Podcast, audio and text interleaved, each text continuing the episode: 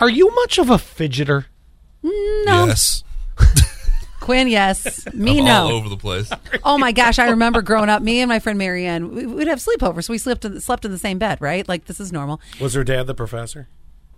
Sorry. Oh my gosh, but she's the worst to sleep with.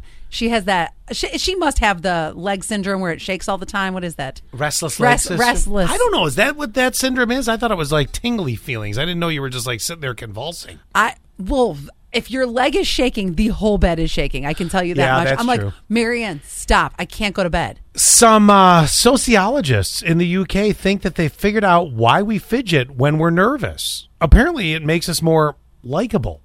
Uh, Oh. They they got a bunch of uh, people to give uh, presentations and have the audience secretly rate them. They found that the presenters who looked the most stressed also came off as the most likable. Uh, That's pity, though. That's not. you, you got it. That's pity. Empathy is The- what I like to call it. The, the oh the nice Not word for pity. pity. Uh, the the theory is the humans evolved to display anxiety, well, you know, like biting nails and you know fussing with our hair as a survival tactic to get the support of other humans. Okay, but what about just when you're not even nervous? Like Quinn is I'm literally all- shaking right now. always moving. It's true. So what is? I the- don't know. Cut down on the caffeine there. I I have no idea. Doesn't help. I'm just curious if and, and the fidget spinners did those Yeah. really help? I there- literally have a fidget cube on my desk. oh my gosh. Does it help? Yeah. I used it during class. It actually helped me focus in lecture halls. See, I'm I'm used to the bouncing from Quinn now, but it, I'm all makes, over the world. it, it makes me nervous. I'm like, Oh, I'm sorry. sit the blank down. I just put it all together. Oh, I'm so sorry. Well, you just I just put it all fine. together. He's the generation of the red dye.